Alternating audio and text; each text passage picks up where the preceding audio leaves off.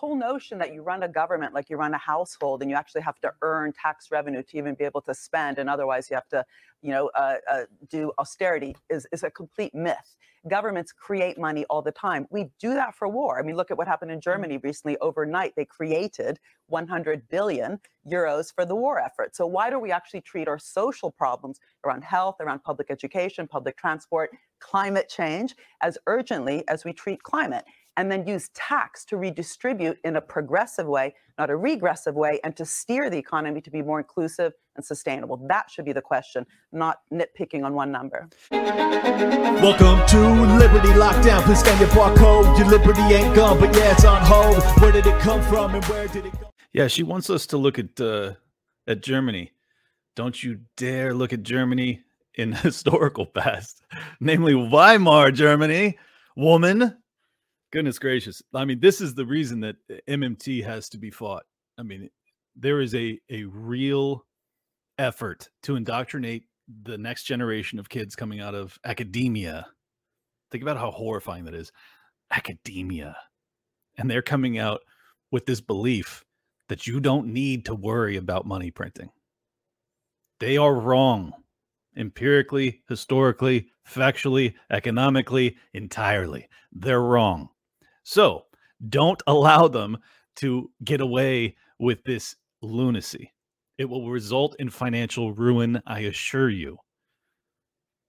This is math, okay? This is not some like philosophical debate. You print a crazy amount of paper fiat, you will have a hyperinflationary death spiral. And if she wants to look at Germany in recent history, let's flash back to 100 years earlier. Huh?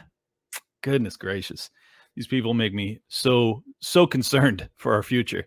Um i uh i do want to uh, uh this is a guest show this week or, or today. Um i'm gonna have on scott from fabian liberty as well as keith knight from don't tread on anyone. Great discussion between those two brilliant guys.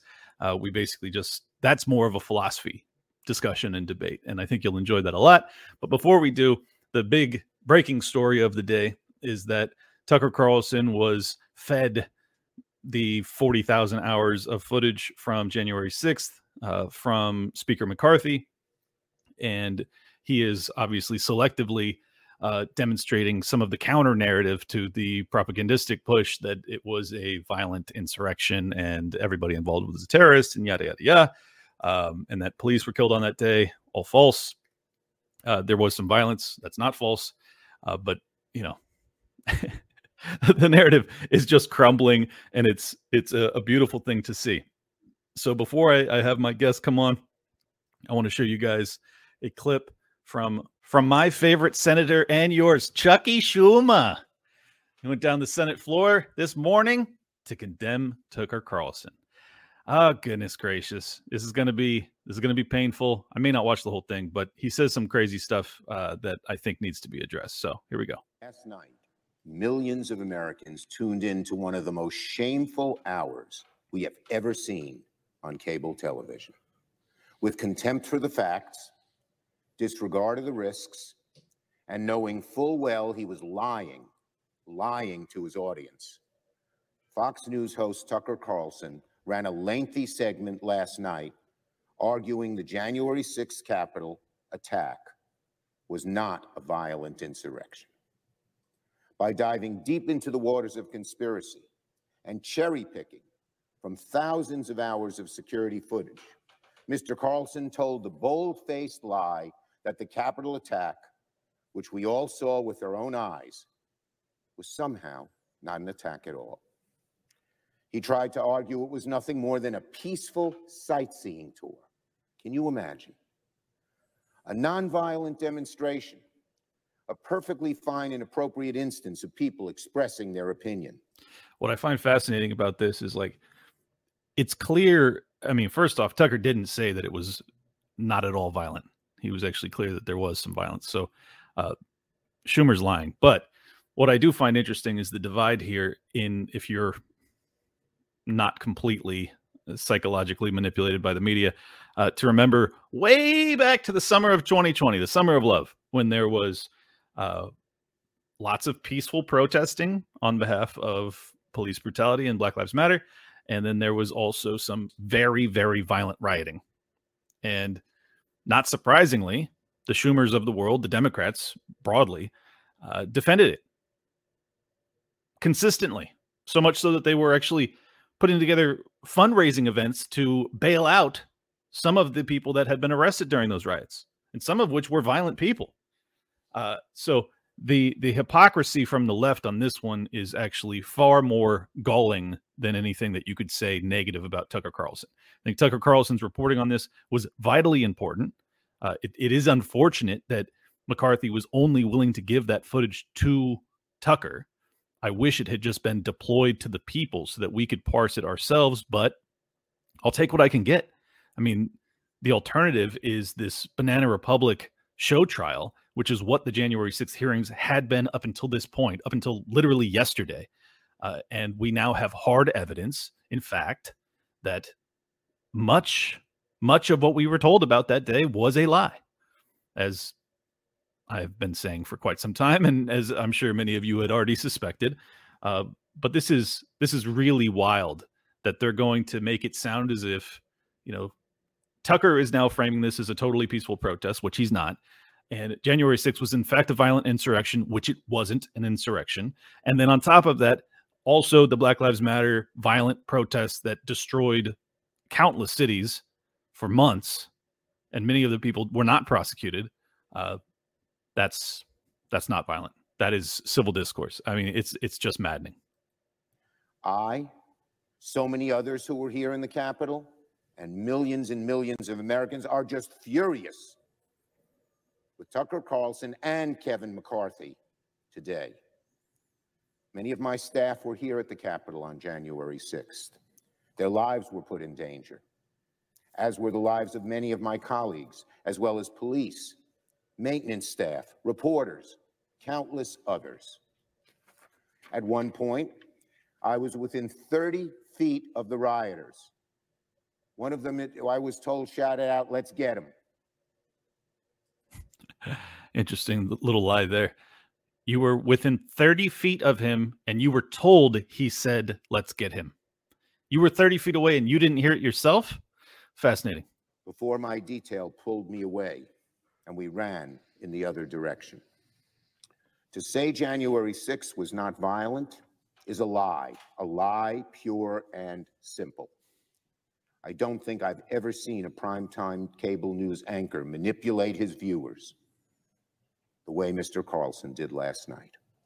Astonishing. Just an astonishing statement after every news channel manipulated every man, woman, and child in this country for two plus years straight when it came to the fear mongering about COVID. Oh, how about the manipulation when it comes to Ukraine and the escalation into World War III? Any concerns about that? No, there's no concerns about any of the manipulation that comes from his media establishment, which is basically everyone on TV except for Tucker Carlson. I don't think I've ever seen an anchor treat the American people and American democracy with such disdain. And he's going to come back tonight with another segment. Fox News should tell him not to. Fox News, Rupert Murdoch, tell Carlson not to run a second segment of lies. You know it's a lie. You've admitted it's a lie. When? When did they admit that it was a lie? It's fascinating. Uh, also, I mean, this is the coercive pressure that exists from our political establishment. Their their comfortability with demanding suppression of a free press overtly is jaw dropping. It's galling. And they continue to do it. The Twitter leaks didn't have one iota of impact on these people because they believe they're above the law.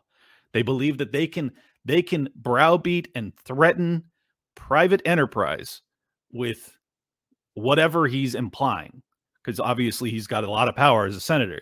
He's implying a threat to Rupert Mur- Murdoch and Fox News. Now, you can hate Fox News all you want. I don't really care. I hate CNN and MSNBC. But if Donald Trump were to get up there and threaten them with, eh, you know, masked threats, I should say, um, I would be speaking out against it. It's not okay for them to actually uh, use their p- position of power and authority to tell the press that they should stop covering a story. And that's what he's doing here. And Speaker McCarthy is every bit as culpable as Mr. Carlson. Speaker McCarthy's decision to share security footage with Fox looked like a mistake from the very beginning. But after last night, it looks like a disaster. Speaker McCarthy has played a treacherous, a treacherous game by catering to the hard right. He's enabled the big lie and has further eroded away at our precious democracy. When people don't believe elections are on the level, that's the beginning of the end of this bold experiment in democracy that has gone on for more than 200 years. Well, then you might want to go out of your way to uh, convince the American people that their elections are on the level, as opposed to dismissing their genuine concerns. What a concept. Listen to your constituents, you piece of shit. It's all the more shameful because Speaker McCarthy knows precisely what kind of customer Mr. Carlson is. He's not surprised by this outcome. What a low point for Speaker McCarthy. What a low point for Fox News. As reporting on the Dominion lawsuit shows, Mr. Carlson had no problem admitting behind the scenes that the big lie is pure garbage. When Sidney Powell went on the air to push the stolen election narrative, Mr. Carlson told fellow anchor, anchor, anchor Laura Ingraham that Sidney Powell is lying. His words by the deposition. Mr. Carlson's own producer texted him that quote, I don't think there is evidence of voter fraud that swung the election. They know. They know full well they've been lying. And they're doing it anyway. We all, Americans of all types and stripes and corners of this country, Democrats, Republicans, independents, need to take a stand and call out Mr. Carlson's conduct for what it is a dangerous, unforgivable attempt to destabilize our democracy and rewrite the history of the worst attack on our Constitution since the Civil War. It's an insult to every police officer who was on the scene that terrible, fearful day. It's an insult. Is it not an insult to lie and say that Brian Sicknick, who was in fact a Trump supporter, was murdered by Trump supporters when he was not?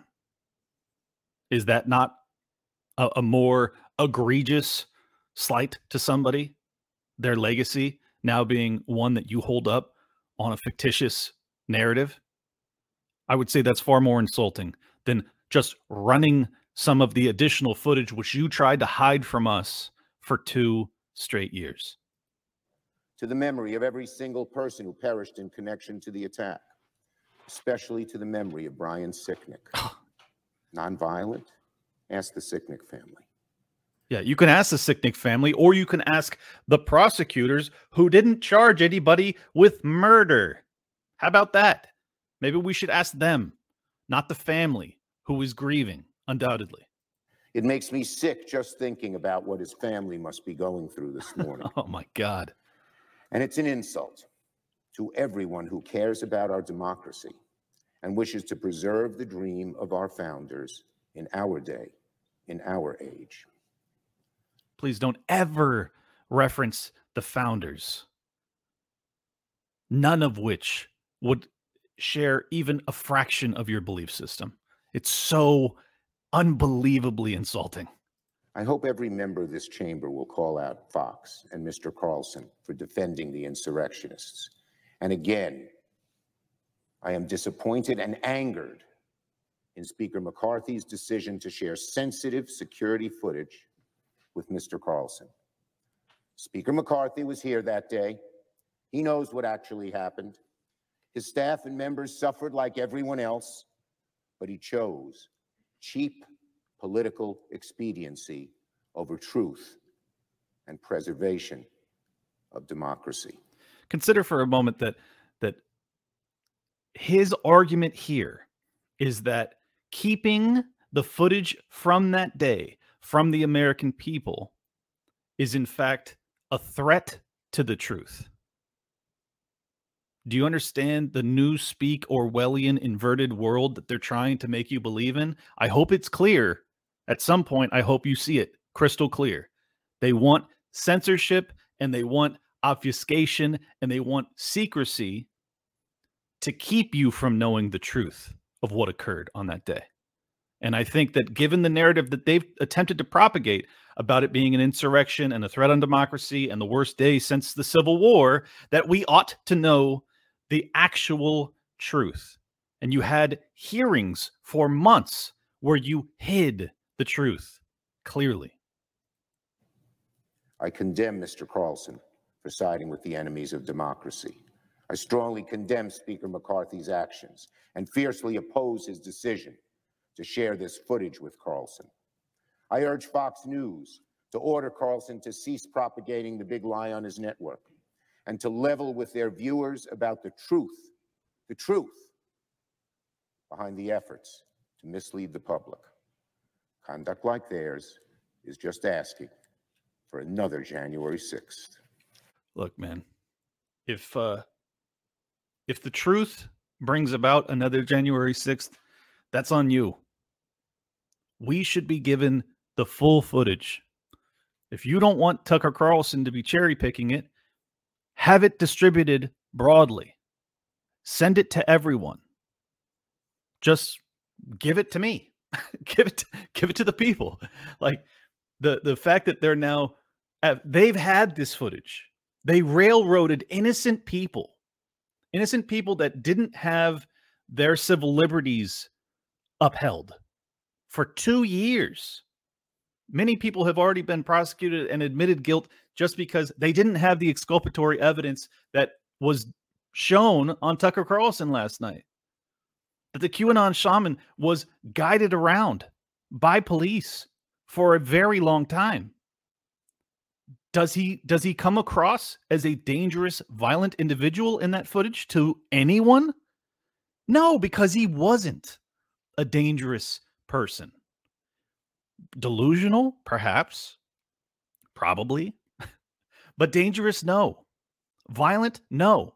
A violent insurrectionist, also no. The guy was praying for the cops. He was saying, Love you guys. Good job, brother. All that shit. This guy is like harmless as can possibly be. But you have Black Lives Matter protesters and rioters who brutally beat and broke and burned and no no discussion of that. I mean, there's just a disconnect in the treatment. There's a disparate treatment that's occurring between people based off of their political belief system. And once you have that, you don't have a judiciary that will be respected by anybody. And that's where we're at. We have a politicized judiciary on top of everything else that's been politicized in this country pandemics and elections and wars. I mean, it's all insane. This is why I lean towards peaceful national divorce. You have people that genuinely believe, genuinely, that Liz Cheney and Adam Schiff and Adam Kinzinger are heroes, truth tellers. They're patently lying about almost everything. You then have the cop who shot Ashli Babbitt in the neck and was never charged with anything. As far as I know, not even investigated. It's maddening. And as you guys know, I'm not a Republican. I'm just calling balls and strikes here. Like the treatment that that is happening to the January 6th folks is insane. It is insane. And it's unjust and it's immoral and it's un-American. It is. And if you're a libertarian saying, "Oh, you can't stand with the insurrectionists. They're all idiots. They all love Trump." Fuck you, man. These are our fellow Americans and they didn't do uh, the vast majority of them didn't do anything to deserve the treatment that they're receiving. And if you don't have a voice for them, then you don't really believe in liberty either. Because their liberty has been stripped for no fucking good reason. and you ought to be speaking out. And if it if it makes people call you a Trump sycophant, whatever, it's still the right thing to do. Just as I marched with fucking communists a week ago. it's the right thing to do sometimes, okay? Just follow your inner light. I don't know. It's just sad, man. It's really sad. And it's concerning as hell. But point being, if you have those four people that are held up by he- as as heroes by, you know, at, least a third, maybe half of the country, and then you have another half of the country that sees pretty clearly now that they were deceived to a very high level when it comes to the January 6th issue. And you have innocent, non-violent people that have been railroaded by the system. How do you come back together from that? If we're not, if we can't share even close to the same version of events and some semblance of truth, there will be no unity to be found. There will be violence. And as I've said a trillion times, I'm trying to avoid violence. I want there to be peace. They're not making that a possibility. They're leading us down a path of conflict. It's so clear. Just as the escalations in Ukraine against Russia are a path towards conflict, not away from it. That's the same kind of dynamic that they're concocting here. And it's important that we call it out because they're going to blame us. They're going to blame us after oppression and radicalizing people into doing something stupid. They're going to turn around and say, look at these domestic terrorists. Unjustified invasion. Same thing they said about Putin. You may not like the analogy. I'm not saying it's a perfect one, but it's the dynamic is similar. And I am not, I do not want to see violence. I'm just telling you, there will be people that lose all hope if they don't believe that the election is is legitimate. If they believe that their compatriots are sitting behind bars unjustifiably, well, then what comes next? We all know the answer. We all know. So let's do something to avoid that. Why don't we? All right. I'll bring in the guests. Thank you guys for indulging me as I ranted about the January 6th stuff. It, it really does scare the hell out of me. It scares the hell out of me that we just have such uh, you know, differences of opinion when it comes to the truth of what occurs on any given day. Even if there's thousands of hours of footage and we still can't conclude the same thing. It's wild to me. The fact that people call, you know, Ashli Babbitt some dangerous, you know, violent domestic extremist terrorist is just like it's crazy. It's absolutely crazy. So I hope cooler heads prevail, man. I really do. Before I bring on my guest, please hit the like, comment, and subscribe. I've got, it looks like I'm going to have two full time sponsors coming on in April. I am looking for one more. So if you're interested in sponsoring the show, as you guys know, I do about, I mean, on average, I do at least 10,000 impressions per episode. That's either video or download audio. Uh, it's usually much higher than that, sometimes five or 10 times higher than that. So uh, the, you will be able to reach a lot of people. And I am, um, looking for someone who wants to sponsor the show full time, hopefully for a year. Uh, but I would be willing to consider a monthly uh, support system. And uh, yeah, if you guys are interested, just email me Liberty Lockdown Podcast at gmail.com. And uh, yeah, share the show around. Continue to support my work if you'd like to over at libertylockdown.locals.com. I will be doing an AMA next week with you guys. So you can come in on stream with me and we can shoot the shit. Without further ado, enjoy my interview. Welcome, everybody, to another episode of Liberty Lockdown. Today, I am joined by Keith Knight of the Don't Tread on Anyone podcast, as well as Scott from Fabian Liberty. He's over on Twitch. Thank you guys so much for joining me. I appreciate you having me, Clint. Thanks. Yeah, absolutely. I appreciate uh appreciate you having me as well. All right, let's uh let's get us some fucking red meat to feast on. First up, we have Anthony Fauci caught red-handed. It's been he's been caught red-handed for over a year as far as anyone who's actually been doing this research, but now it's making the mainstream. Let's watch a little bit of it. Lab leak is a theory with no evidence whatsoever. There is zero evidence that this virus came out of a lab in China. I've heard these conspiracy theories And like all conspiracy theories, dude, they're just conspiracy theories. Dr. Anthony Fauci said today in an interview with National Geographic, quote, everything about the stepwise evolution over time strongly indicates that this virus evolved in nature and then jumped species. There was a study uh, recently that we can make available to you where a group of highly qualified evolutionary virologists looked at the sequences there and the sequences in uh, bats as they evolve.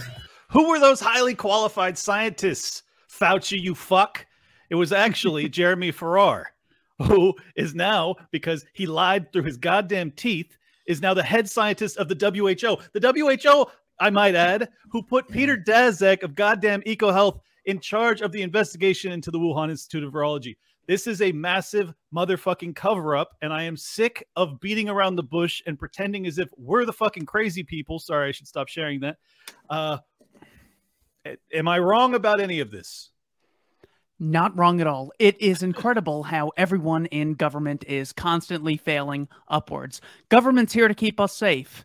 They don't keep us safe on Pearl Harbor, and they get tons of more money and power. They don't keep us safe on 9 11, they get tons of more money and power. ATF murders a bunch of innocent churchgoers, and their funding increases.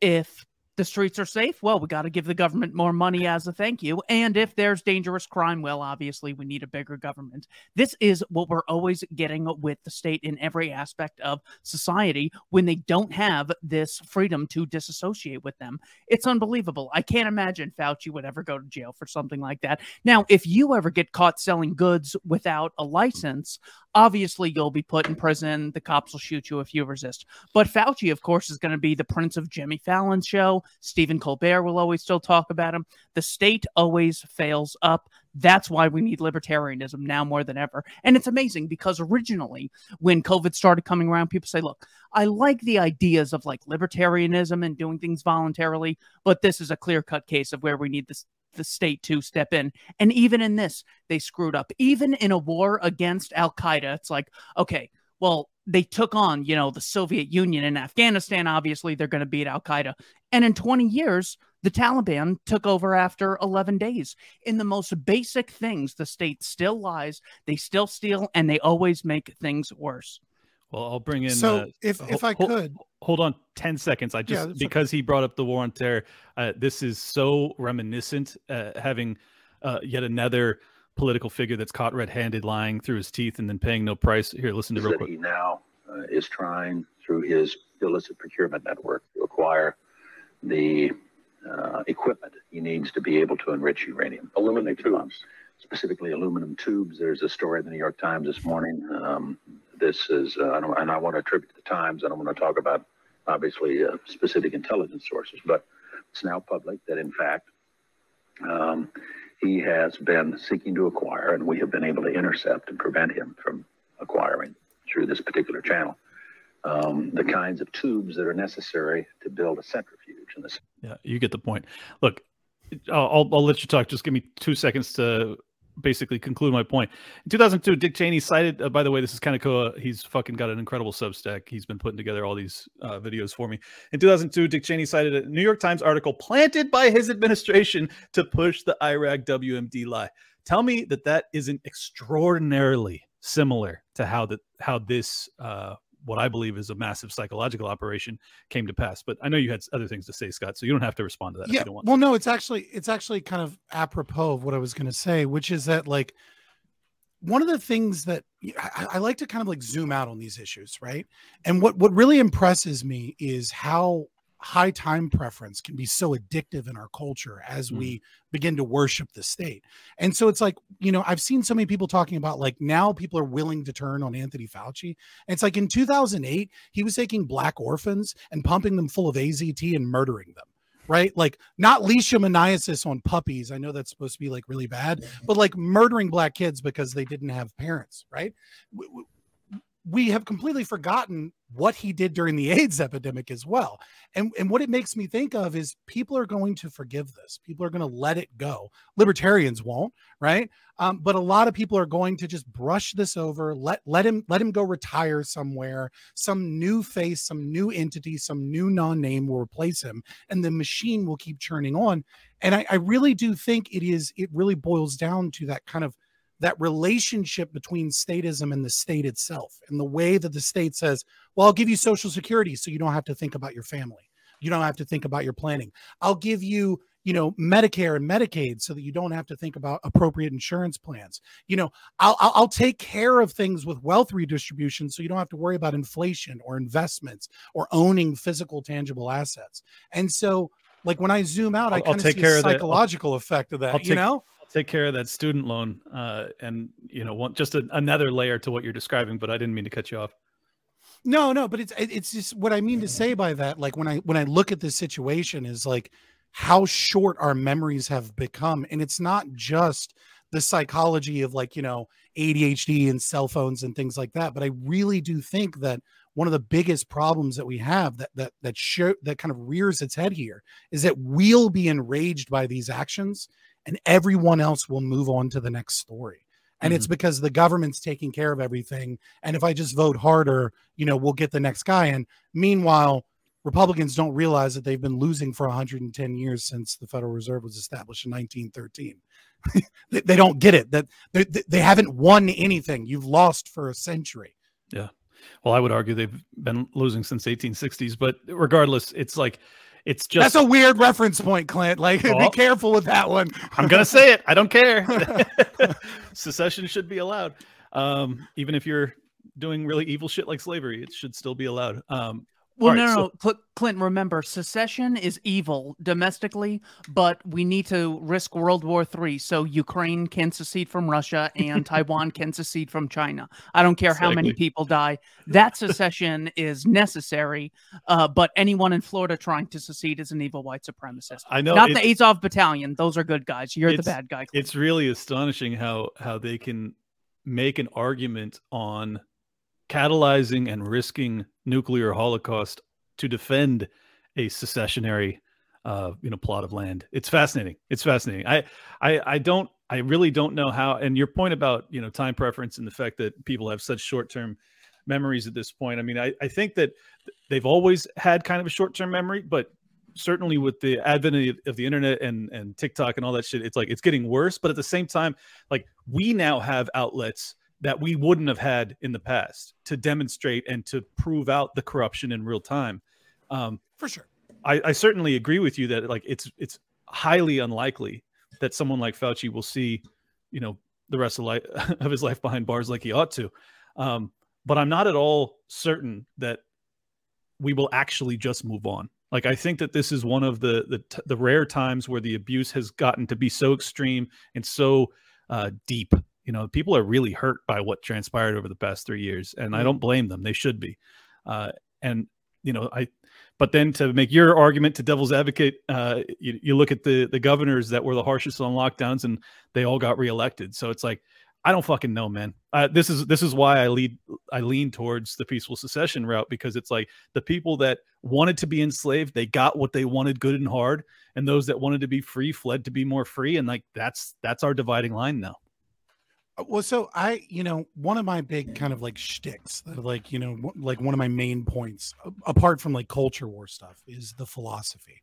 And what I see is I do see an, an agreement of like a waking up, a surging of populism. We, we saw Matt Gaetz, you know, being cheered on talking about abolishing the FBI and the NSA and the CIA, you know, and, and, and that's wonderful. And people were like, well, that's just a lying politician. I said, well, you know, I tried to tell people, it's like, well, that's not what's important. What's important is even though he's a lying politician, he has to tell those lies because those are the things that are becoming popular. And that's what's important is that the philosophy is changing. The problem is, is that when when when the system breaks, what people what what what comes forward is populism. And that's just the elites, right, are, are are wrong, they're bad. People that ally themselves with that are bad. And I recognize that there is kind of like a, you know, they're attempting to dominate. But where do they where do they fall after that?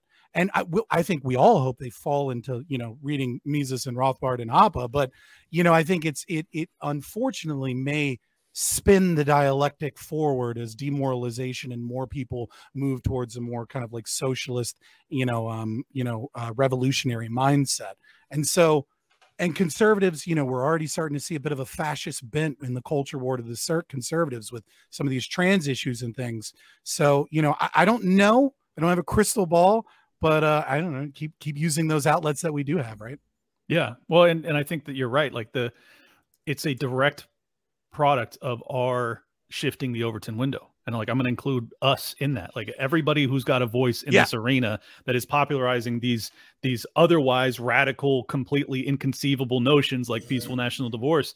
Like the reason that shit's popular is because we are the people. Like we are the ones that are po- popularizing these messages, and and eventually it trickles into the the zeitgeist, and then it becomes part of the populist, you know, right wing narrative, or sometimes even the left wing.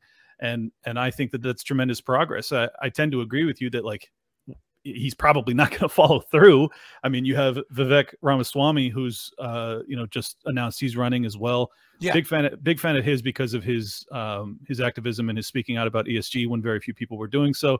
Um, what he what he basically said today is like, I'm going to I'm going to reveal all of the corruption. I'm going to go after the FBI, the CIA, the deep state, all that. But the reason it's more it's more powerful when he says it is because Trump was the fucking president and he didn't do anything to fight it. Whereas this guy is, you know, truly an outsider, at least on appearances. Um, and now he's he's kind of mirroring the better aspects of Trump.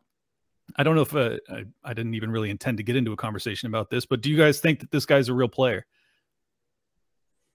I don't I don't know that he'll be able to win. That's my opinion. I would Keith Knight, you're probably a little bit better on policy than me. So I mean, go ahead.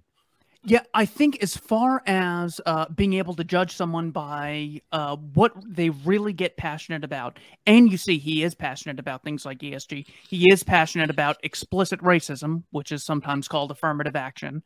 uh, th- so his ability to really uh, d- sympathize with people who have had to bear the cost of a lot of this nonsense, I think that he is totally genuine. The problem is, is that there is such a big incentive for outsiders or the deep state rather to get their claws in. I mean, as good as a guy as you know, someone like John F. Kennedy is, or someone like Dennis Kucinich or Ron Paul with as big of a microphone as those people have, it's still so costly for them to get into this machine that's been perfected for however long, for them to step in and start calling the shots. It uh, seems extraordinarily unlikely, but I think he's a great voice as far as I judge people by are they a net benefit or a net cost to the truth and freedom movement? And I do really like him a lot. Yeah. I, I So- saw him on Real Time with Bill Maher. I thought he had a lot of good stuff to say. So I think there's a parallel here to what I believe the LP should be doing more of, right? Which is this kingmaker status idea. And, and and I think what one of the problems we have often is we're so obsessed with like winning a winner take all election, right? And every time you talk to someone like Jo Jorgensen or whoever's running for the LP at the time, it's like, do you think you can win? Well, of course I can win, blah, blah, blah, blah. I'm running because I think I can win. And it's like everyone is sitting there like, no, you're not. Like we all know you're not going to win, right? Like that's not what this is about. And so, you know, I look at like the Arizona race, right, with Marc Victors and Blake Masters, and I actually like that. I would have gone a step further, but I think it's something that Vivek should probably look at as well. We have to get into this position where if we're passionate about certain things, you know, let Vivek run, let him do his thing. And when the machine ultimately churns him up, he should go to somebody that looks like they're going to win. And he should say, Look, I'll endorse you, but I want a public statement about ESG that is strong, specific, and explicit so that we can call you a fucking liar when you don't do these things. And then I'll give you my 2%, my 6%, my 8%. And I think that's something the LP needs to be doing too, because it really is a war for ideas, a war, a philosophical war.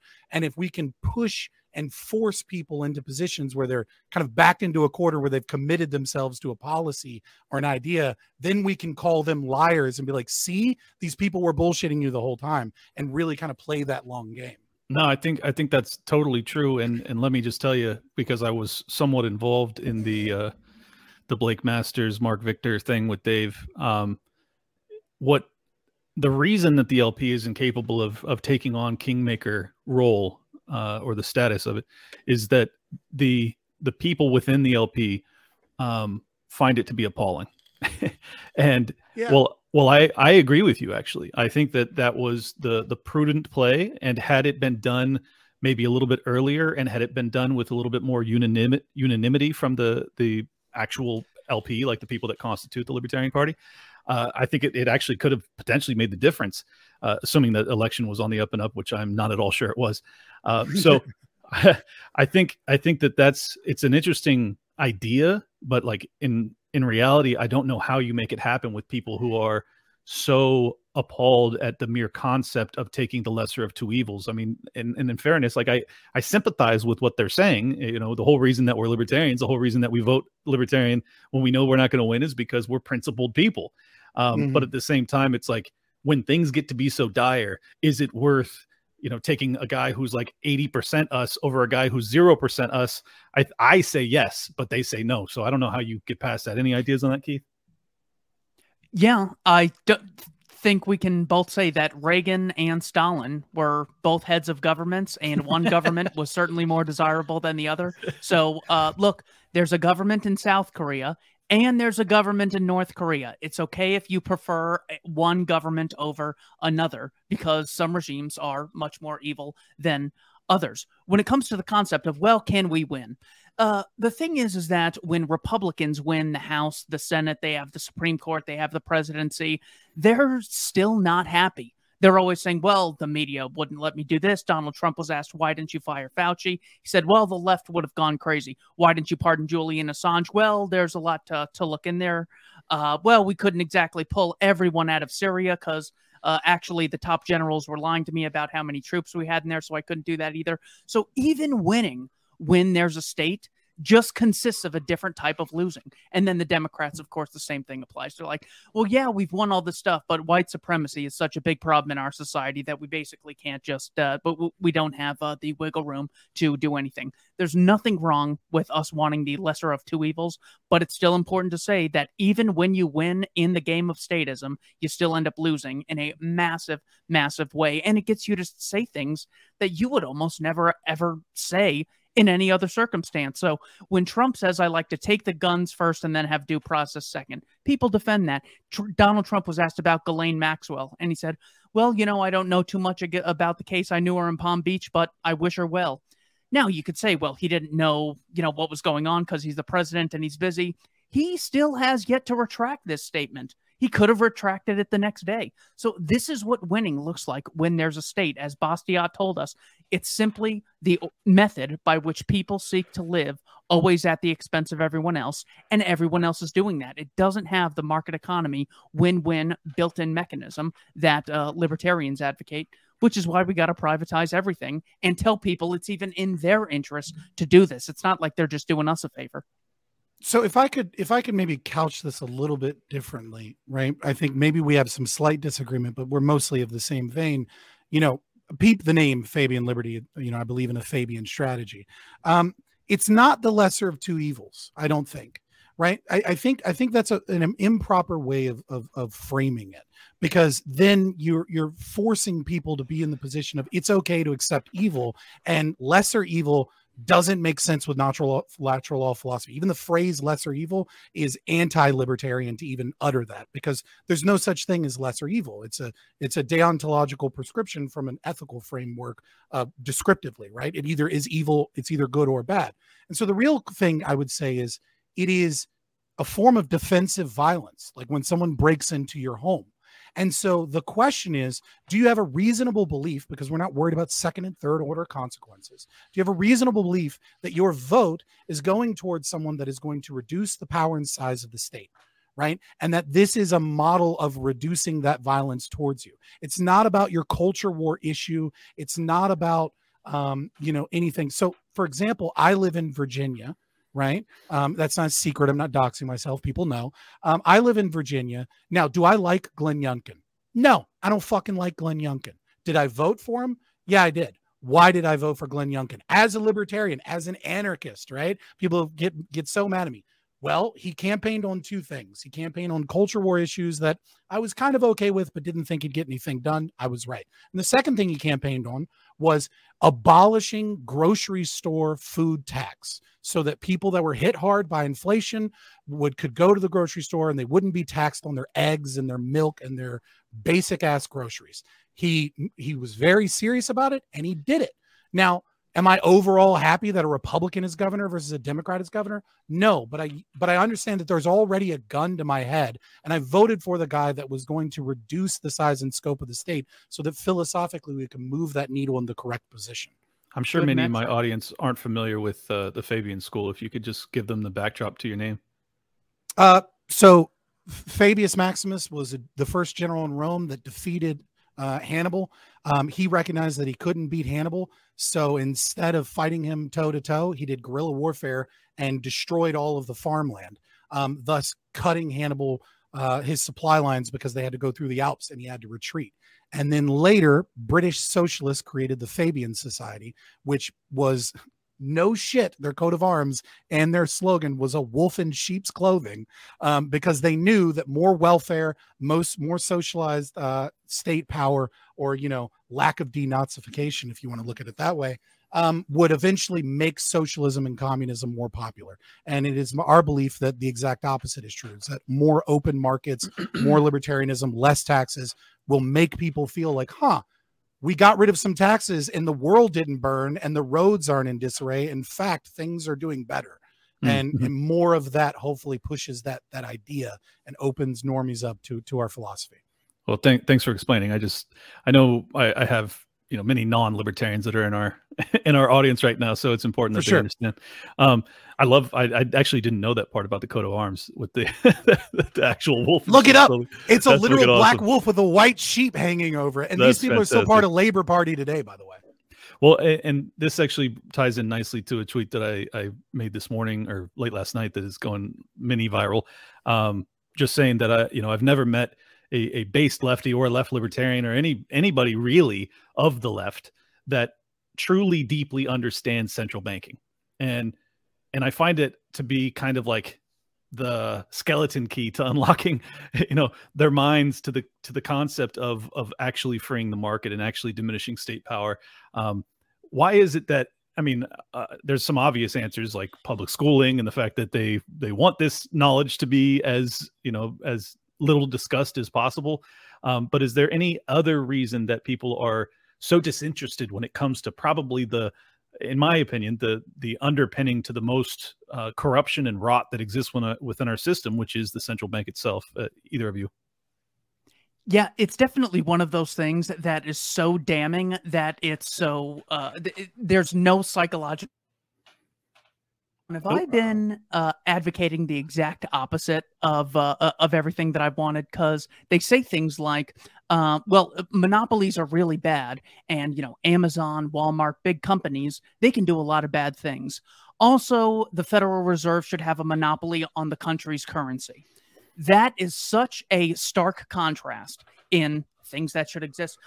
Another blatant one is well, it's really bad if you need a license to vote, because if you need a license, then the poor and the downtrodden will be excluded. Also, if you ever want to open a business or get a job, you should have to have 30 licenses. We need tons of regulation. Uh, I mean, uh, this is an election where you get a 1 in 10 million vote and the votes are allegedly counted.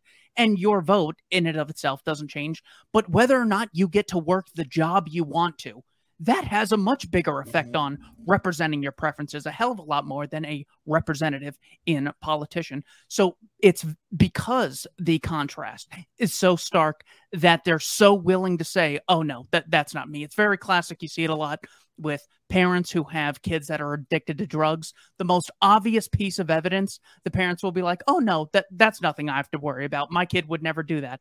I know my kid would never do that, therefore I don't even have to look into it." it this can't be some terrible evil thing that was done on Jekyll Island or else I would have heard about it. The psychological cost of admitting that they were wrong about this is so dire. Even the minimum wage, it's like, okay, maybe I advocated some things that, you know, cause people to not get their foot in the door and not get a good job and they're poorer off because of it. But I support welfare. So, you know, that more or less cancels out.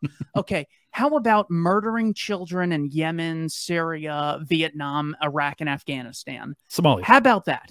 And Somalia and Mali and d- heaven knows where else Keep they're going. doing secret secret uh, uh, operations. Well, Laos, Cambodia, Dresden. There, there's there's so many examples. So, in order for them to really come to uh, the reality of what they've advocated, the cost is so psychologically high that they almost just never address it. Uh, th- so the very ability to avoid these things is uh, d- does just as much as you know schools not uh, talking about them because it's it would create such an insecurity in the mind, especially of the I'm pro facts, I'm pro science crowd, Mhm, to mhm. realize that they've been hoodwinked to this extent is just psychologically brutal. So I, I want to read a quote from someone that the libertarian audience will hate deeply, deeply, deeply, deeply. Um, Abraham Lincoln in his temperance address. Okay. But it's a really good quote. All right. And and I think it really speaks what Keith Knight says here, piggybacking off. On the contrary, assume to a dictate to, dictate his judgment or to command his action or to mark him as one to be shunned and despised, and he will retreat within himself, close all avenues to his head and his heart, and through your and though your cause be naked truth itself, transform to the heaviest lance, harder than steel and sharper than steel can be made. And though you throw it with more Herculean force and precision, you shall be no more able to pierce him than to penetrate the hard shell of a tortoise with a rye straw. And and what I think Keith is really getting at with it's not just central banking, it's the entire libertarian philosophy. And the problem i- i- with libertarian philosophy, right? It's not a problem we can fix. The problem is is that to accept libertarian philosophy is to accept the evil of your own actions, to accept your own aggression, to accept the wrongs that you've advocated for, and worse, there is no moral prescription for the way that the world should be. You see, the communists, the socialists, the statists, they have someone to blame. The fascist says the immigrant is the problem, or the Jew is the problem, or the black is the problem. And the communist says that property itself is the problem. You know, it's you know Nietzsche explained it in Slave Morality and Will to Power. It's it's resentment. It's it's it's hatred of another where we can collectively come together. And the state sells you a moral vision. Welfare is good. Don't you want the old people? You need gun control. Think of the children, right? Every single step of the way, they give you a moral prescription of how the world should be that that fits with your kind of like your natural kind of consequentialist tendencies. And libertarianism says, um, well, have you read Hans Hermann Hoppe's 1986 argumentation ethics so that you can understand the basis for private property and aggression in the individual? And if you actually advocate for any of these things, you're the bad guy. Um, and so, you know, I don't know that I necessarily know how to fix the situation where libertarianism lacks a moral philosophy going forward but it is it is what causes that i think it is what causes people to recoil from the answers that we have and honestly there's only two that i see that are congruent with libertarian philosophy as it speaks and that is a form of objectivism or you know christianity in terms of like eastern orthodox christianity seem to be the only people that are still based at this point and, and I don't know how you meld and mix that, but I think that's really the, the crux. It's not a lack of economic knowledge. It's even getting there, even starting to read that. You have to accept that you're evil, like a stoic. And most people recoil from that, especially when another philosophy sells them that they're, quote, on the right side of history. Oh, that's a fantastic explanation. Um, yeah, I, I think that I don't know if it's like because I, I wasn't raised Christian, I wasn't raised religious. Jesus, I wasn't raised religious at all. Um, but I did find meditation and Buddhism and mindfulness in my 20s and carried that forward to today. That you know, I was, and also I was just kind of like maybe it was just parenting that always had me willing to reflect on my own good and bad deeds and to Mm. ha- you know really tussle with that like to actually deal with like oh wow like i've i've done some really bad things you know to people i cared about and you know i just feel as if like that's just part of being an adult and part of being a good person is that all of us you know f- fall off the the path that we'd like to be on from time to time and and accepting and acknowledging that shouldn't be so challenging that it's like this is a prerequisite that the vast majority of people can't meet to even begin down the path of considering a libertarian worldview. Mm. Um, I think it kind Yeah, of well, I mean, think a it this way. deeper of problem. this- I'll be super quick. I'll be super quick, but name a libertarian who hasn't been through a crucible where they had to look inward and correct them fucking selves. And I'll show you someone in two to three years that is a post lib, a monarchist, a socialist that goes, I actually used to be a libertarian. Every, it never fucking fails that you actually have to like do a lot of like, I guess from a Jungian perspective, shadow work before mm. you can like come to terms with it and actually adopt this philosophy. And I, I don't know the answer to that. I'm just, you know, as libertarianism should do, I'm just describing, I'm not prescribing. I don't fucking know. So, a couple lessons from the Jimmy Dore show that my friend Connor Freeman and I attended last night. The audience was so cool, like people lining up two hours beforehand, everyone friendly, everyone talking. Um, Jimmy uh, did like a 90 minute uh, set, and then he's reaching uh, towards the end, and he goes, All right, any questions? And I didn't know what to say, so I just raised my hand and I said, Oh my God, what am I going to ask? And then he calls on me just because we're like front and center. And he goes, Yeah, well, what's your question? And I said, um, would you support decriminalizing all economic activity between consenting adults? Now, the importance of taking this approach is you're not saying, hey, leftist progressive, take everything you believe, throw it out, and replace it with libertarianism. The concept of you know, consenting actions between adults is the central point of the gay marriage argument that those progressives had been making for like 20 years when advocating for things like uh, marriage, uh, uh, homosexual marriage, or, uh, or anything like that. So simply giving it to them on different terms that they're not too familiar with. The crowd went silent. Jimmy thought about it and goes, "Oh." You're just asking probably about prostitution, aren't you? And then the crowd laughs and they all thought it was funny. But he goes, um, yeah, sure, I would support that.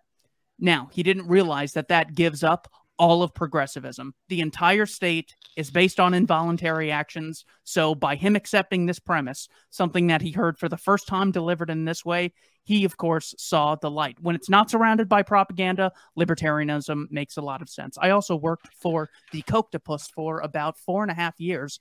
And the best thing I learned while working with those people is you can uh, differentiate things based on the concept of civilized behavior versus barbaric behavior. And that is the frame through which they generally see things. Are these people, you know, the civilized Israelis, or are they the primitive Palestinians who just blow stuff up and it's it's not really classy and all that other stuff? So when you ask them, the central uh, difference in your philosophy and the people you oppose, civilization versus barbarism, which sounds more civilized? I don't get a penny out of your pocket or a second of your time unless you voluntarily give it to me, or I get to take your stuff whenever, and my employees get to kill you if you try not chipping in to my brilliant schemes. Well, by their own metric, the most barbaric thing is theft, which the state necessarily lives on. So simply by taking things people already believe in and finding the implications as to where those good ideas go and how the state is always counter to something like that, I think that is uh, the best thing we can do to wake people up to the reality of the situation. It's certainly a good entry, but the the issue is that the majority of our opposition, be it left or right, are not interested in uh, consistency when it comes to like the Mm. the points that you're making about um, you know allowing adults to exchange goods and how that kind of undermines the entire progressive worldview he's not going to see it that way because he's going to he's going to fire back once you start to say well shouldn't we be uh, getting rid of you know uh, age limits on employment or minimum wage? He's going to say no no no that that's actually the coercion is coming from uh, the corporations because that that's how they perceive that's their worldview. So i'm not sure you can actually crack through that. I, I So- want oh go ahead I, I actually I think I have a way of cracking through this that I use sometimes with leftists. Um, and you can steal this argument uh, if you want, because you're right. Most most leftists are particularists, right? They're not really utilitarian consequentialists, right? Like everything is particular to the circumstances based off of their own subjective preferences at the time, and they don't understand establishing moral norms. So what I like to do is I like to I like to give them a thought experiment, and you can use a different version of this. But what I say is, okay, imagine tomorrow there's a, a blue wave and in that blue wave it's headed by uh, the perfect president and in your view, and he's going to abolish private insurance. He's going to get rid of all private insurance in the United States of America. And what he's going to do is he's going to establish like Medicare, Medicaid for all, right? And just like all the other countries have it. But imagine that the right panics and they freak out about this and they go back home and they start planning and you know the evil moms for liberty and michael knowles all get together and what ends up happening is a red wave comes next election right? And in that red wave do they reinstitute private insurance? Well when's the last time you the the government gained power and the republicans gave it back to people? Well, that's not what's going to happen. Imagine if instead, federally, they made it illegal for hormone replacement therapy to exist in the United States. So, my question to you is when you voted for that Democrat, when you voted for Medicare for all, why is it that you wanted to further the trans genocide? Right. And, and, and you, you place it in a framework where the very power that they give to the people they like give them a realistic scenario and how that p- power is then utilized against them and i think it kind of opens that up a little bit. I, I, I and just ask them uh, uh, things that already exist. Be like healthcare for all that's what government running healthcare is going to give us. Government runs education. Is everyone educated? Government runs the police and military. Are we always kept safe? Government runs the justice system. Is there universal justice that's totally free so once you crack through the you know falsehood that just by giving the state a monopoly, everyone then gets everything in an indiscriminatory manner is beyond ridiculous. And they say it all the time. They go, well, we, we don't invest enough in education and we don't invest enough in, you know, social workers to stop all the violence and stuff. It, the, the prescriptions that they already have are already being used. They always act like these are totally new ideas and they've been around since Franklin Roosevelt. Well, I, I agree. I'll be super quick.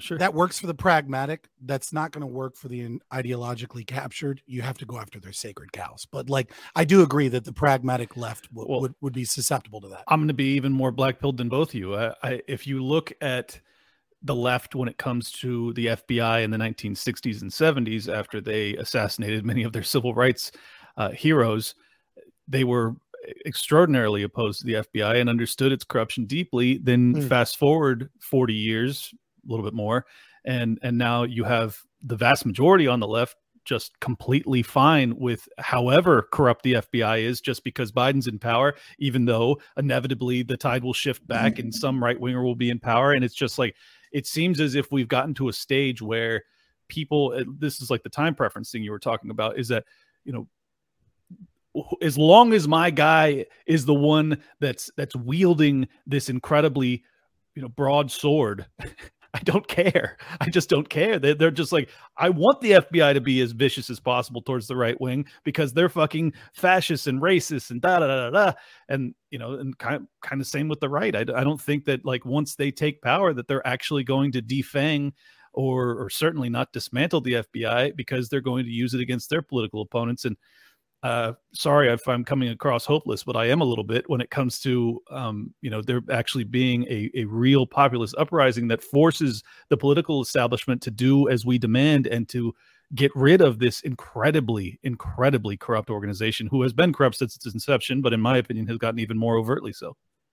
But but so what you're describing the 50 years ago, right? I think what's important to recognize, I know I'm like a broken record talking about the philosophy of this, but what you're talking about is where is the the the cultural discussion in terms of the dialectic, right? 50 years ago, those institutions weren't captured um, in terms of that dialectic process. Now we have ESG. Now we have you know middle DEI, management and a yeah.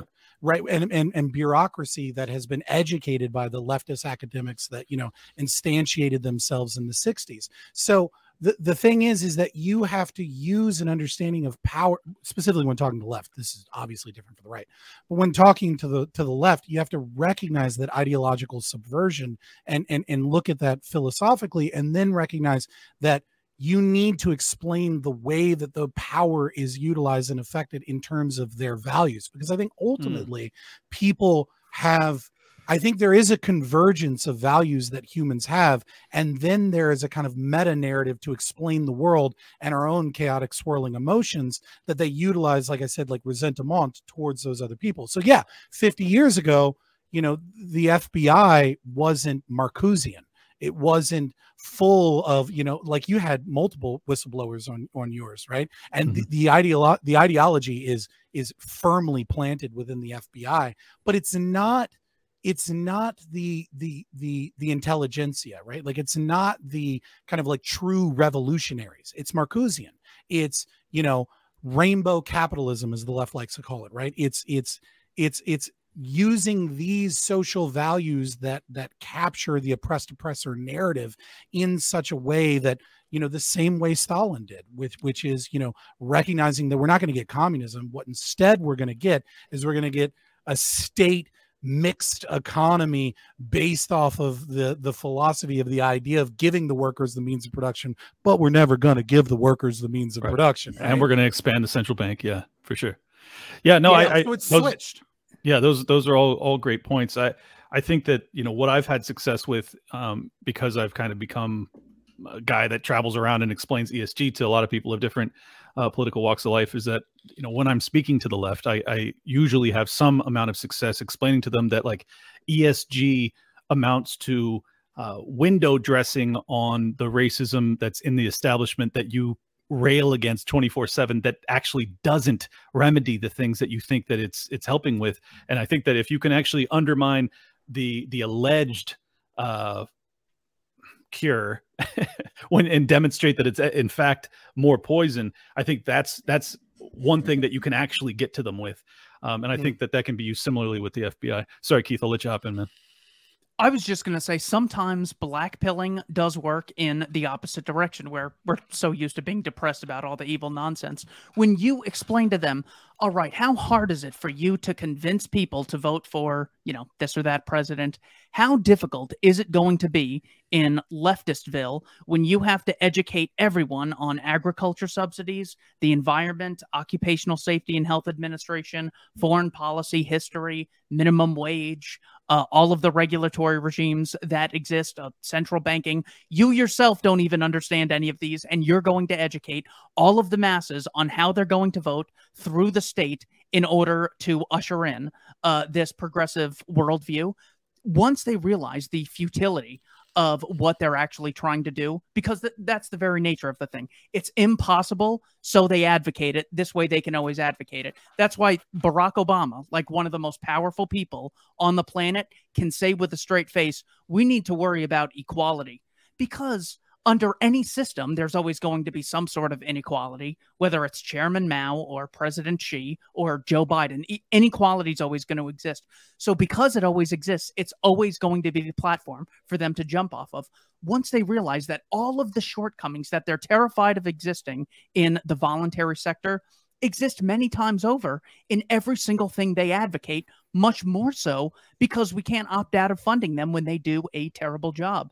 So anytime the left is saying, well, people just need to get more involved, well, we need more funding for education. Look at how stupid all the celebrities are, and they have more education funding and access than probably anyone ever. The people have access to uh, cell phones with internet, and they're still totally stupid with regard to vitally important things. And the reason is it's not some shocking thing. It's rational ignorance. The cost of getting informed on the First World War is extraordinarily high, and the likelihood that your vote is going to change the result of an election because you've studied foreign policy is like one in 10 million. Like we Well- said, heaven knows if these votes are even counted. So making them black pilled about the futility of the philosophy they advocate is also something very promising, I think. Well, I think that's an interesting point. Let me pivot into the Ukraine Russia uh, war um, because I think that the your the point that you're making about that about the you know the high threshold for you know intellectual pain to kind of realize that you've been led astray. Uh, this is one of the instances where like someone's own self survival instinct, I would think, would kick in. That would be a higher draw to them than their own, you know, ego or, or reputational or like just their their the, the grooves that have been permanently laid in their brains that they would say, oh fuck, like this is actually potentially going to result in millions, if not billions, of people dying. Maybe I shouldn't just be stamping my name to the blank check to Ukraine, uh, not to mention all the weaponry and everything else. Um, but that's not happening, and it's not happening, I think, because largely people are still in this this uh, mindset of like I have to appear to be doing the right thing. TM, you know, like I am. I am with it. I am. I, posted the right thing on Instagram. I'm doing all the right things. As long as my group, as long as my in group still accepts me, then I'm. I don't give a fuck if I'm saying things that I don't actually believe in, uh, even if it means that like there's a potential for World War Three. I don't know I, if you can't break through to people when like there's a direct, real, real world chance of World War III and nuclear holocaust, and people are still just completely oblivious to it. How the fuck can you break through with those people? I, I just don't think it's possible. Well, we can look at it comparatively uh, to how people are passionately supporting the NATO war through Ukraine, using Ukraine as a proxy, compared to how dedicated they were to Afghanistan and Iraq and you know to a lesser degree all of uh, the, the other wars that, uh, that that are going on.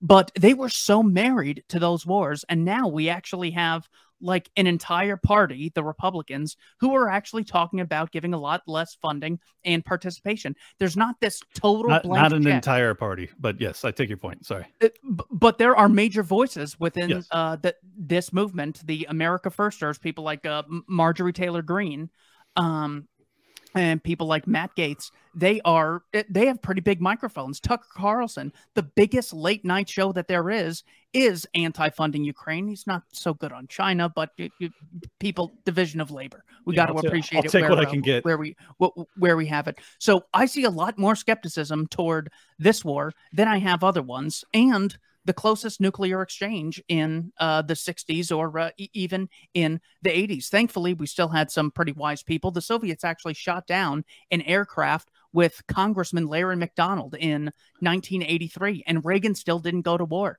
So we can use examples of their own history and their own favorite presidents to show them that restraint is actually beneficial in the long run. And the Soviet Empire still came crumbling down because they overexpanded exactly what America's doing at this very point. So, um, yeah, I would. It was not accurate for me to say the Republicans. I meant to say a whole fraction of Yeah, a yeah. party, the America Firsters. With No, hey, look, So if, it- it- trust me, it's if, if all bit- of the Republicans were opposed to this, I would be a Republican right now. Like that's how seriously I take this issue. Um, unfortunately, it's probably about 20, you know, like, like Yeah. really. Um, but that's, that's still progress because, you know, the war on terror, it was like three, you know, it's like, it is, it is moving in our direction, but it's just like, because this is such a precarious moment and I just, I can't be on the sidelines and be just like, well, we're making progress. It's like progress isn't enough. I need this to stop. Like this cannot this cannot go forward. And I feel as if there's a lot of like even from the libertarian there's some performative nature to to talking about this as opposed to like hey this is fucking not a movie like this is real fucking shit these are billions of lives that hang in the balance if we fail in this moment and it's just like i I don't know. Uh, You and I, uh, Scott and I, got into a fight about this because I, I was willing to to march with communists because I was like, this is that's how seriously I'm taking this. I, I would love to hear, you know, a, a further explanation as to why you found that to be against your principles. So, you know, I would if if we want to go there, um Chaudey. That that would be my answer, right? I think when libertarians dilute themselves by working on single policy issues with people who we have the same policy, but the foundation behind those policies are radically different. Um, what Some of the people occurring, there fucking love Vladimir Putin. like that's just Right. Yeah. Right. Well, I mean, some of the well, very few of the speakers engaged there were pro, kind of pro Putin. No, I know. But I I'm mean- saying I'm saying there was some people in the audience. That's what I No, mean. no, for sure. But well, I mean, to be fair, there's always going to be glowies, right? They're always going to fucking show up. No, it doesn't matter what it is. If you have an event that is against the narrative that the state wants to put forward, there will be federal agents and or people from a different political party that will pretend to be, um, you know, the most the most exaggerated form of what your idea can be painted as, you know, like, Sure. and they will show up with USSR flags and Russian imperial flags. Some of those people, though, were probably fucking invited. Um, yeah, so I don't, and, and like I said, Chaudey, right? Like, do you know the story of Chaudey? I do not. So Chaudey is the understudy to Proudhon, right? The the Mm. first, the kind of the father of anarchism. You had the Proudhonians, and then you had those that were kind of working with Bakunin, along with communists. Um, during the kind of the first international in Paris, uh, he fought and clashed against Bakunin, and he won kind of like some of the votes of the idea of maintaining private property rights against the other kind of more radical uh, um, you know, anarchists of the time and kind of like the proto communists, if you will, long before the 1917 Rev- Russian Revolution.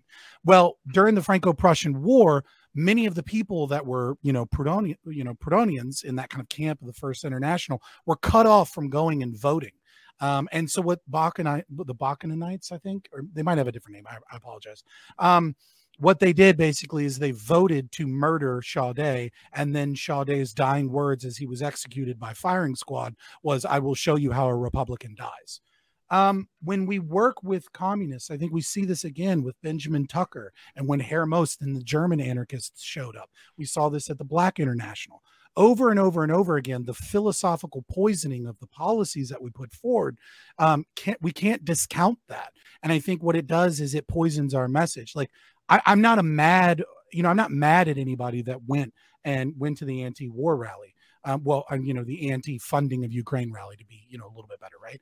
I, am not mad against Rage Against the War Machine at all. It's just my principles are I, I, don't want to work with fucking communists because I think what it does is it dilutes the philosophical message, which I think is the most important message. Is there is, grounding is it, these, it, those things? Is, is it no okay? Cause? Go ahead. Is it okay to work with people who defend the murder of children in Hiroshima and Dresden?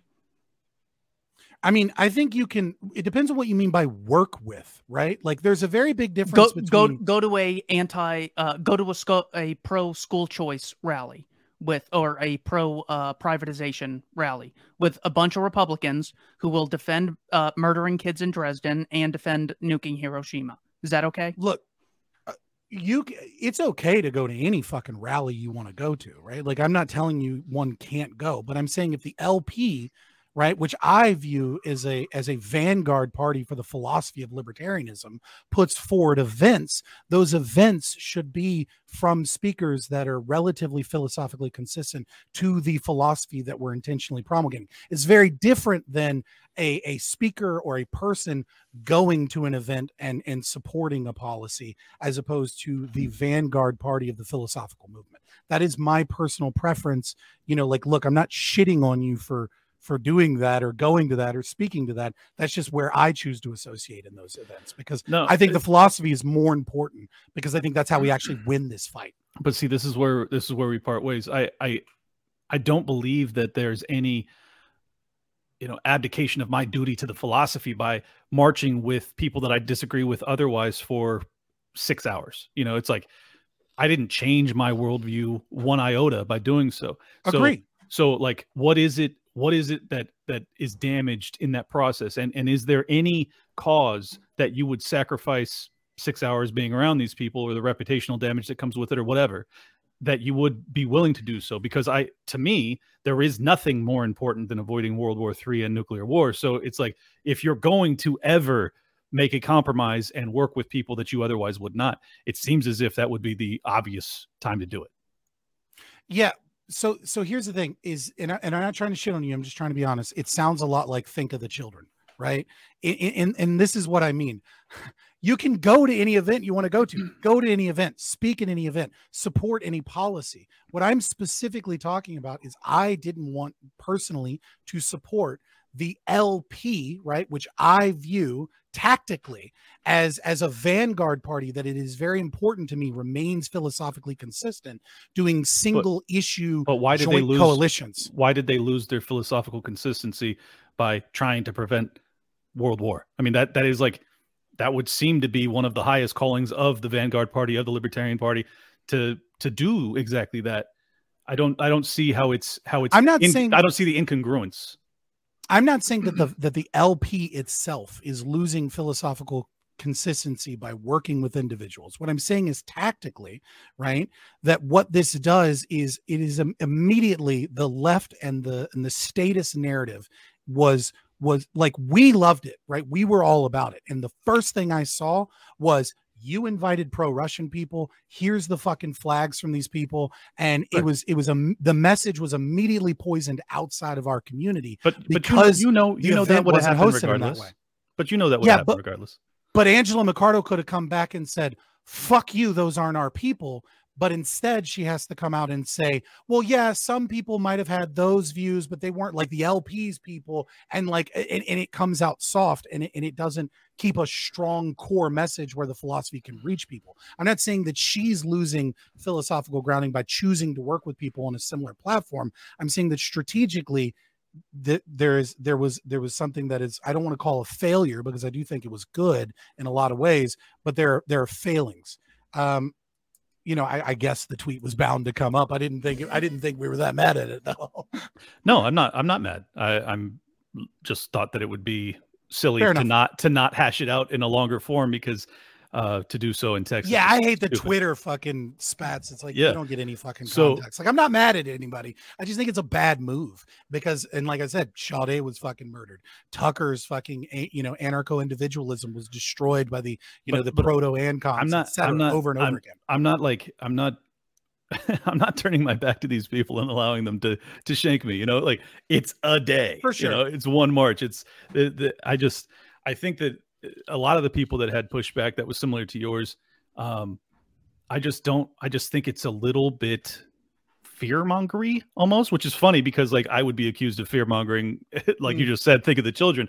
Um, that like we're so weak that we can't engage with these people and not be poison in some fashion. And, and I think that the other reason that it bothers me is like if we're ever to come together with people that aren't in our camp fully, it did like this is just something that I take so seriously. And you know, you could say Mhm. it's think of you of the children. I take it as like think of humanity. Like uh, like that's that's how seriously I'm taking this. I think that like we have a real chance of complete destruction of basically the world in the next five years because of this fucking stupid conflict by a bunch of corrupt pieces of garbage and and i just feel as if like if we had just stuck to purely libertarians and and we would have been lucky to get a thousand people there like that's just the truth and and i don't think you would have got the coverage from tucker carlson and i don't think you would have had uh you know even even the negative coverage that came from MSNBC like it's still like any coverage we expect to get is going to be going to have negative connotations because they fucking despise us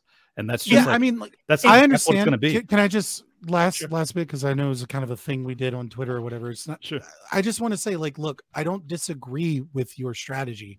I just think that that that mine's right. You know what I mean? Like, like I just, you know what I mean? Like, like, and what I mean by that is like, I, I don't think what you're doing is wrong or bad or like someone should denounce you, right? I just mean to say that, like, I think that you know, a great man and when I mean great man, I mean it in like a Randian perspective, right?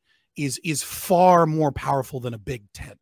And and that's just kind of how I feel. I think the the I would rather have a thousand libertarians that understand the principle of estoppel, the definition of a state versus a government, fully can steelman argumentation ethics, and actually understand the appropriate philosophy behind him bordering the uh, uh, private property, and don't use silly terms like self ownership or like Lockean proviso or like homesteading or mixing your labor, right? Like that really, like that really understand the philosophy. I'd rather have a thousand of them than 10,000 libertarians that like don't understand it, but like call themselves libertarian. Well, I think within the LP, fight- within the LP, I think you and I actually would agree on that. But I Mhm. like just for this particular day, I think that it's fine to have people who otherwise I I would probably find reprehensible if I'm being honest. Sorry, we've been going back and forth. I got to get Keith in here. You got any? Uh, yeah, for sure. I just didn't want to, you know, I just wanted to be like friendly on it. You know what I mean? Like, No, look, I'm- I agree yeah. with you. I just disagree on the strategy on this.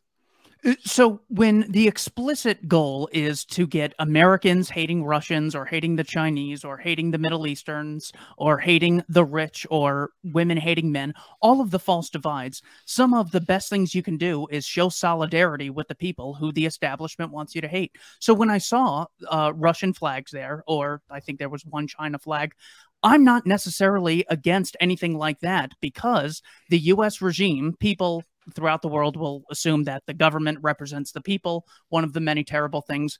But if they see Americans showing solidarity with their country and they hear us say, we love Russians, we've met tons of Russian immigrants, we love Russian literature, Russian movies are great, the Russians fought the National Socialists and suffered all these atrocities, and the government that doesn't represent us at all lied in 2016 and said that Putin um, uh, installed Trump as president. They then lied and said that he was paying uh, members of the Taliban to murder uh, members of the American military. And then Joe Biden on the presidential debate stage said that this laptop Trump is referring to is actually a Russian plant, and 50 intelligence officials have confirmed it, five directors of the CIA from both parties when all you have is the US regime constantly provoking war with Russia and then encircling Russia with NATO after James Baker in 1991 promised that NATO wouldn't expand one inch eastward. They then have gotten 14 countries into NATO and then start uh, surrounding Russia with all these lies so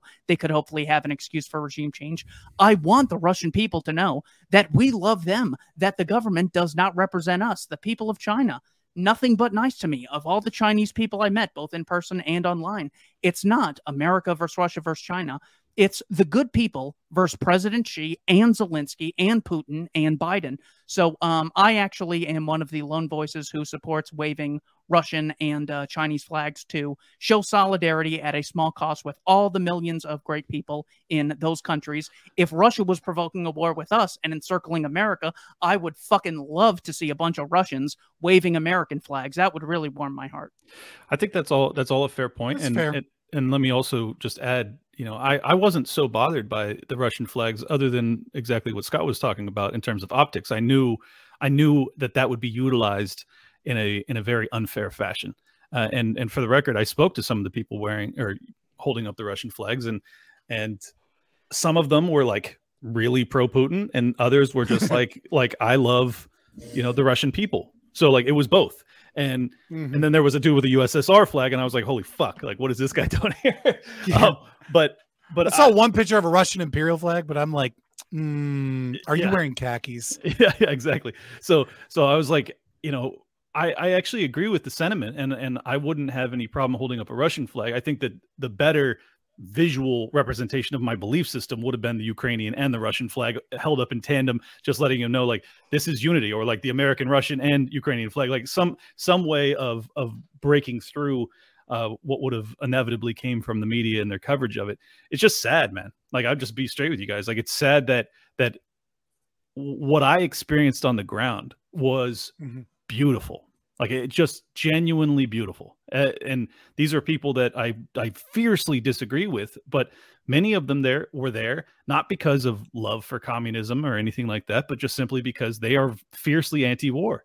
And and like I totally disagree with these people when it comes to economics, but I found a kinship and a you know a, a mutual respect and appreciation for one another that that existed just for that day. You know, we can go back to being enemies tomorrow, and and I don't think that that's really ever a bad thing. You know, like I think that that breaking bread with your enemies is kind of a way to defuse and and take more of a non-aggression type of lifestyle into the world. You talk about how libertarian is not about you know prescribing some sort of moral framework. Well, I think that like what I did on that day was the moral thing to do was to have the the highest cause paired with setting my differences aside with people that I might otherwise consider my enemies and saying like there we can come together in this moment for something that's so beautiful.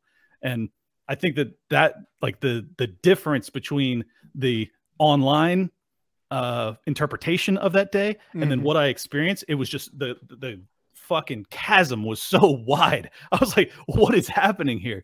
Um have you ever I don't been want a- to.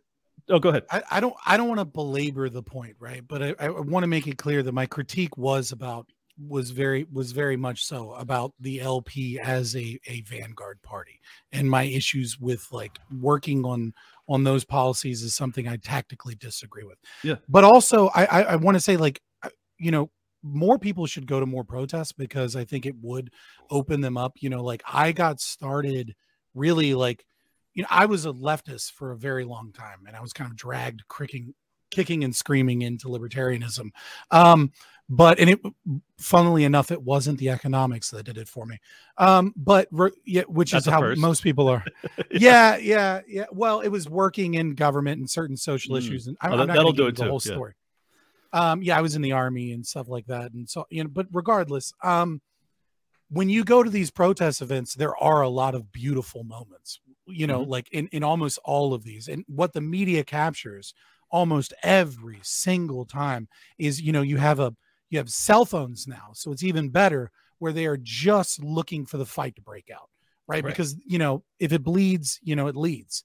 And so, you know, every one of these, and I remember it was it was definitely something that I remember from Occupy, and I was very young during Occupy, you know, I was a teenager, but nevertheless, you know, I went to quite a few of them, and it was it was always you would you would go to this event and there would be a drum circle and you would like have conversations with people and there'd be some wacky hippies talking like crazy stuff. And then there would be like some dude that's like the goddamn Bilderberg you know and you'd be like all right man like what's That's, up? that's my people. and then, right yeah and then you would you know as bilateral commission you know you'd be like what the fuck is happening? Right? And then you would go to the media and it would be like you know protesters fight police over like something and like you know are you know how dare they fight our good you know brothers and our and it's be like what the fuck were we at the same place and i think that is kind of an unfortunate circumstance of the the legacy media and, and the cathedral the the the captured kind of um thing that we have here and uh, you know and and and the need for kind of controlling you know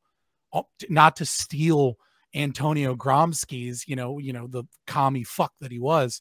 Um, you know, but like we do need a countercultural hegemony, but a libertarian one. Mhm. Um, and and and I think that play, shows like this do a great job of that. Well, thank you guys so much for the time. I uh, I'll, I'll just get out of here with this because of uh, I actually didn't know that you had been in the army. Um, can you make me feel any better? Am I am I overstating the risk here? Do you think that this is in fact not uh, as dire as I, I believe it to be? Okay, so my personal opinion is not going to be from my, you know, experience giving vaccines and blood draws as a fucking medic in a in a clinic. Okay. Um, I I don't, you know, I di- I disagree with the possibility of World War III and the bombs. And the reason I disagree is is it a possibility? Yes, it's always a possibility. But when I look at this situation, I, I don't I'm not trying to accuse you of fear mongering or anything. I don't think that's what you're doing. I, I believe that you're passionate and you want to avoid nuclear Yeah. war, and we all should. Um, I don't think it lines up with the incentives. When I look at the original kind of plan that Putin had um, in, you know, before the UK and the CIA, you know, destroyed it in March and April of 2022, the idea was a provocation without total destruction so that he could secure Crimea and then try and get independence for the Donbass region.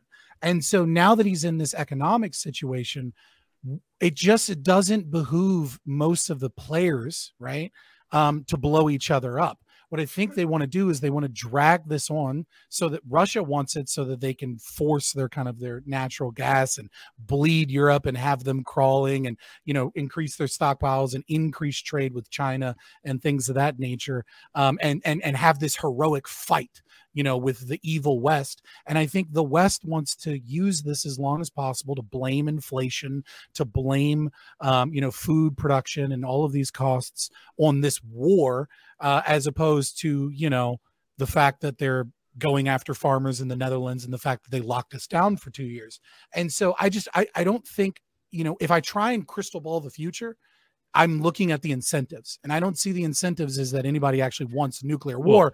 I think the incentives is that they want more power, more excuses to ratchet this kind of pseudo proxy war conflict to constantly make you feel like, oh, well, you have to pay $14 for a half dozen eggs at the grocery store Right. because democracy.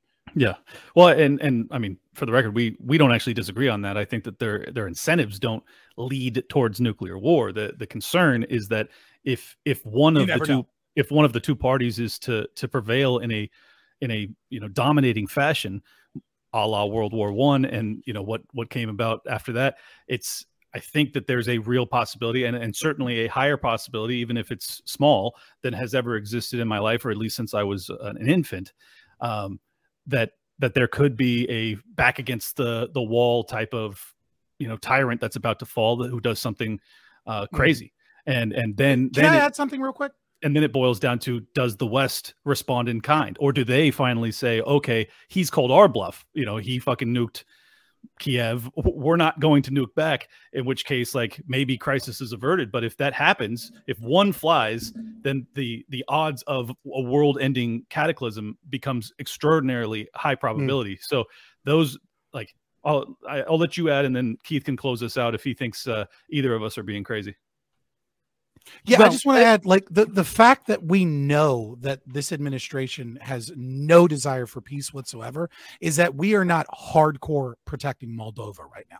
The idea that both the Russians and the Ukrainians are accusing each other of psychological operations and staging fake invasions of Moldova because of ammunition problems in the Ukraine, um, and the fact that we're because that is like that's that's it. That's the fucking red line. That's the NATO is fully involved, even though the NATO war chief said Ukraine is gonna be fucking in NATO and took Right. all the bargaining chips off the table. Like there are other things here that are problematic. The whole fucking thing is horrible. But but the idea that we don't have tr- like that we're not like heavily in Moldova, like fuck both of you, you're not invading a NATO ally, like get the fuck back. And like instead, we're just like, oh, is something gonna happen in Moldova? Please, we'd love to just you know get involved in this war.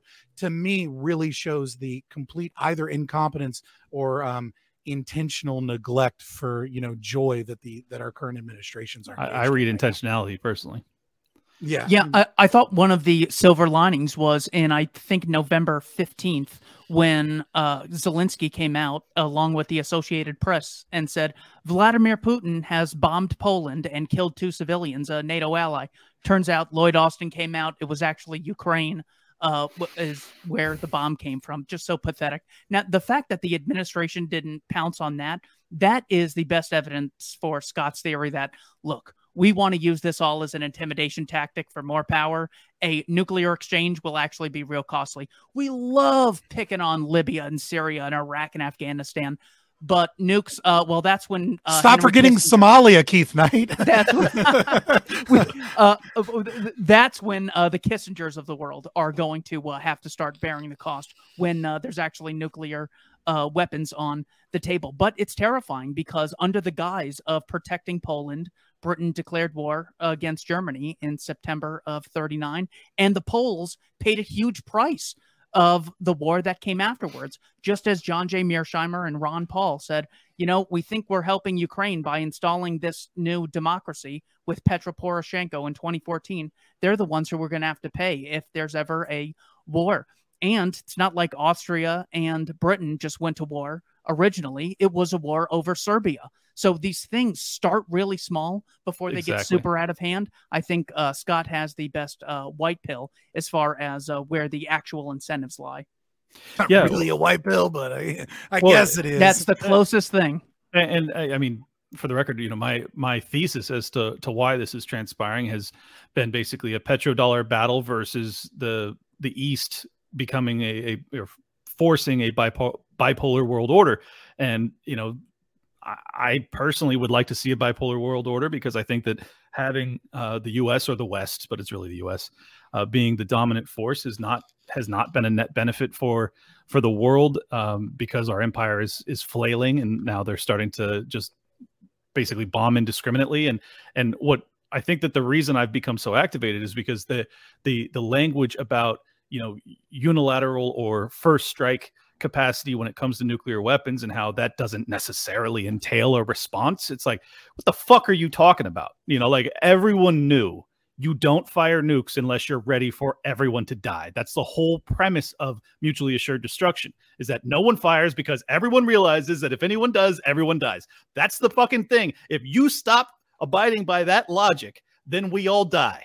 And they're talking about it openly. And like I, I'm glad that you don't think I'm fear mongering because I am. Ap- I mean, I guess I am fear mongering, but it's because I'm sincerely afraid that we are ruled by lunatics and they don't seem to have a grasp on reality. And I don't feel as if the American people do either. I mean, they have more of an excuse because they're fucking so indoctrinated by their education system and then the media and then Hollywood and the political establishment. But they don't have that excuse. These are supposed to be the the highest levels of power. They're supposed to have fucking earned it through some uh, semblance of meritocracy, and yet they are just fucking lunatics. And they happen to have, you know, seven thousand nuclear weapons at their disposal. You know, I think it's actually I think it's actually more nefarious than that, right? okay.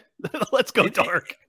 right like I, I honestly think it's more nefarious than that is you know there is always this this this question within libertarianism of like you know is it malice and intentional or is it government incompetence and often government you know or state incompetence i should say um, is is covered up by the monopoly power that they hold because they don't actually need to survive in a market but what i would say is i, I think you're leaning in this position towards incompetence and I think hmm. what I'm doing is I'm leaning towards intentionality and malice. And so I think that's probably where the difference is, is that in that age old question, is this incompetence or is this malice? You're leaning on, well, hey man, if it's incompetence, we all fucking die. And I'm leaning on, I think it's, I think it's malice.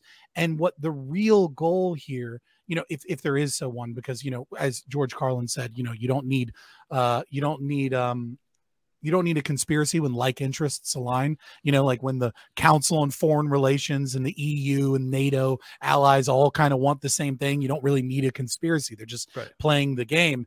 And I think the game really is to drag this war on at the they don't care how many Ukrainian women get raped. They don't care how many children get bombed. They don't care how much uh how much tax money that isn't theirs they have to take so that Lockheed Martin can get more money. The goal is to bleed our people dry and use this to every advantage that they can to talk about the need for stakeholder capitalism, the need to say that this is late stage capitalism and look how it's not working, the need to use inflation, the need to to to go look at this war over in Ukraine. Don't pay attention to the new nitrogen emissions that we're instituting in your farming practices as millions upon millions of African children die simply because food's so expensive that they can ship less food aid to these people over and over and over again. You, you don't need to you you don't need to convince me. I think this is certainly plays into the uh, agenda 2030 and the Great Reset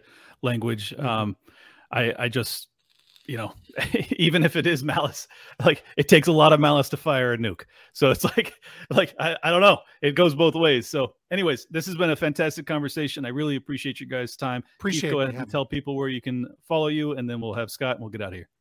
check out libertarianinstitute.org. I also put together a book that features the great Clint Russell, the voluntaryist handbook. This is a collection of 50 essays, article, and a section of quotes that took me from being a progressive to being an anarcho-capitalist.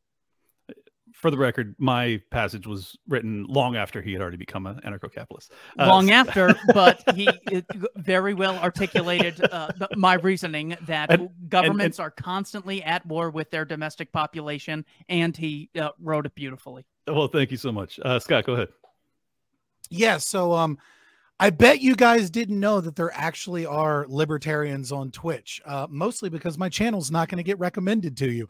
Uh, so if if you if you like if you're one of those little Gen Z kids that likes to watch Asmongold play video games, you're not going to get any fucking video games here. But you should come to Twitch because this is where the fight against lefties is. The entire Twitch politics scene is commies and socialists, and I'm debating them all the fucking time uh you know give us some love but fabian liberty everywhere you know we have a youtube you know if you find us on twitter etc i'd really appreciate it and thank you so much for having me clint russell it's, it's Absolutely. awesome. Yeah, Scott's great at what he does, and he uh, he is definitely in the fight. He's in the fray. So make sure you guys go support him over on Twitch at Fabian Liberty, as well as Don't Tread on Anyone. Make sure you guys go subscribe to that as well. Thank you so much, Keith Knight. Thank thank you so much, Scott. It was a fucking fantastic conversation. Welcome to Liberty Lockdown. Please scan your barcode. Your liberty ain't gone, but yeah, it's on hold. Where did it come from and where did it go?